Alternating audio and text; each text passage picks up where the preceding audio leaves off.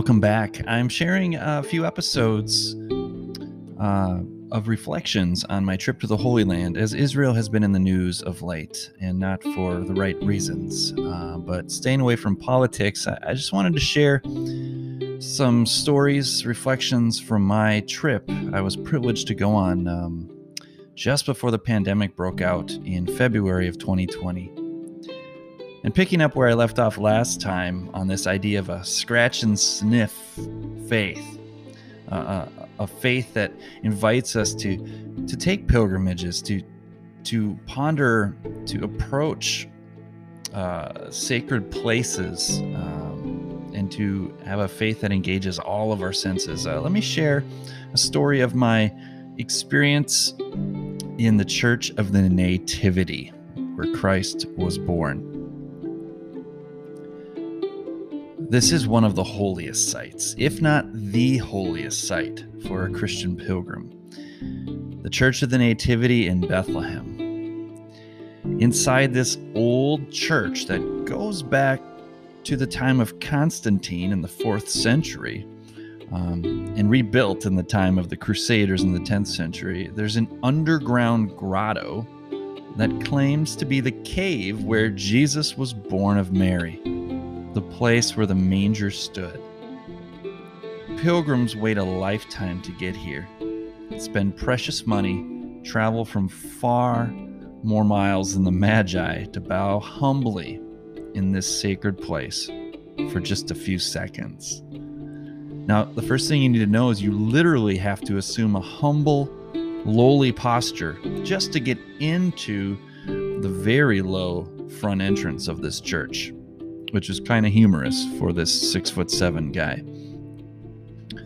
It, it, my entrance was kind of a comical spectacle as you people stopped to take uh, pictures of the giant going through this small little door from the Crusader period.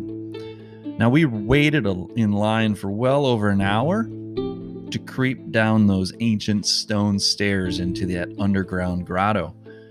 The aromas of frankincense and myrrh mingle with the sounds of every tribe and tongue and nation inside that old church as pilgrims inch ever closer to that holy spot.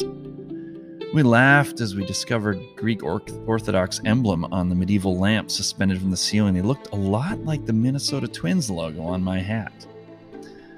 But suddenly, eventually, you were funneled into that little doorway as you descend to your golden moment, whereupon you have about 10 seconds to observe and pay homage at that spot where heaven invaded earth and eternity kissed mortality before a staff person shoos you onward to keep the line moving. See, there's a 14 pointed silver star emblem are em- embedded in the marble floor, marking the very spot. And when my precious 10 seconds came, I approached. Not knowing quite what to do, but instinctively I bowed low on my knees and I, I put my finger onto the place.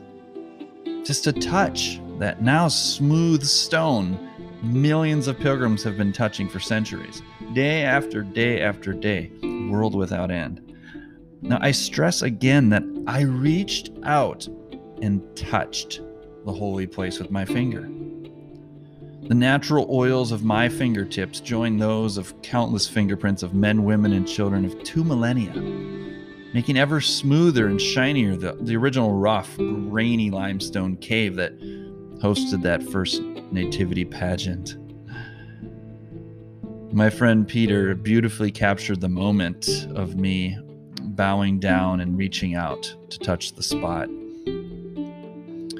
But now, the tragedy, in my opinion. See, as I stood up and slowly backed away from the holy place to let others have their turn, I noticed many of the pilgrims were not even getting on their knees. Most of those who did bow and approach the place were not reaching out to touch it. What do you think they did when given the opportunity to touch with their own finger where Jesus may have uttered his borning cry? Well, I have another photo that answers the question, and it's a sad and tragic answer. It's a picture uh, of a woman squatting down with her iPhone, holding it up, and yes, snapping a photo of the spot. A photo? Come on, that's it? Hey, at least it wasn't a selfie with a big cheesy smile, perhaps, but person after person filed through, squatted down, the finger on their phone instead of history, snapping a digital photo they can find anywhere on the internet, and moved on with their lives without a touch.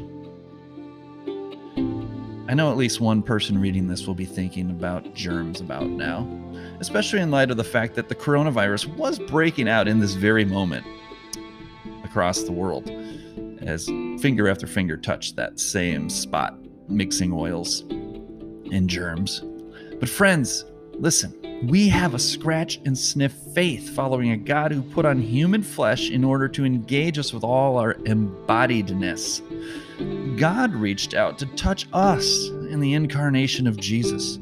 And in response, we can reach out and touch some of the places he once stood. It's amazing. For millennia, pilgrims have itched to scratch their fingernails across places such as this.